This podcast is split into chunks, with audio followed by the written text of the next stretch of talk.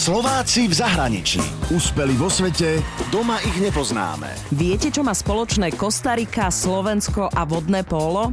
Slováka v zahraničí. Robert Tarnoci sa narodil v Novákoch, má 59 rokov a už 8 rokov žije v Kostarike. Je trénerom a šéfom miestneho klubu vodného póla v Kostarike, ktorý tam založil.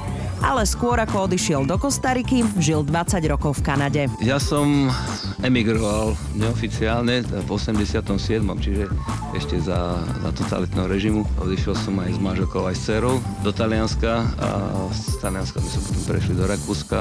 A z Rakúska som dostal do Kanady, čiže ja som emigroval z politických dôvodov. A v Kanade boli začiatky ťažké. Keď sa človek dostane ako emigrant e, do sveta, tak e, si musí zaplatiť tú pristahovaleckú daň, čo asi tak 5 rokov. Závisí od šťastia. A mne to trvalo 5 rokov, že som začínal rôzne roboty, učil som sa anglicky, mala som aj 2-3 roboty, začínal som ráno o 6, končil som o polnoci. Môžeme ktoré spomenúť balenie mesa v obchode, napríklad upratovanie domov, upratovanie škôl. Robo pred 8 rokmi navštívil Kostariku a tam začal nový život. Náhodou som išiel na jedno kúpalisko, bo som v Kostarike, tam som sa zamiešal medzi vodnopolistov samozrejme a oni chceli, aby som im dal tréning a mi sa tak zapáčilo. Po tom prvom tréningu sa Robo o 3 mesiace vrátil a pripravil mužstvo na strednoamerický šampionát. Keď som ja prišiel, tak vodné pole tam bolo ozaj, a nie len v plienkach, pretože tam bolo vlastne len momentálne jedno mužstvo a, a bolo tam 17 chlapcov na, na bazéne, ktoré tvorilo aj národné mužstvo. No a teraz s týmto som začal pracovať. Robo robil nábor na vodné polo v Kostarike a po štyroch rokoch už fungovalo mužské národné družstvo, ženské národné družstvo a juniory.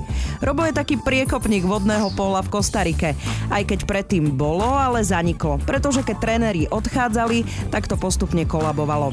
Robo ale po štyroch rokoch opustil národný tím a založil nový klub. Tak som si uvedomil, že s jedným mužstvom sa to nedá, že tam treba konkurenciu, že treba otvoriť ďalšie, ďalšie kluby, ďalšie týmy, ktorými sa treba hrať, s ktorými teda aby bola možnosť hrať aj doma, nie len stále cestovať, tak som otvoril ďalší klub na vedľajšej plavárni. Volajú sa Dikoms Waterpolo, teda Dikoms je z indianského nárečia, čo znamená vodný tiger alebo vodné zvieratá.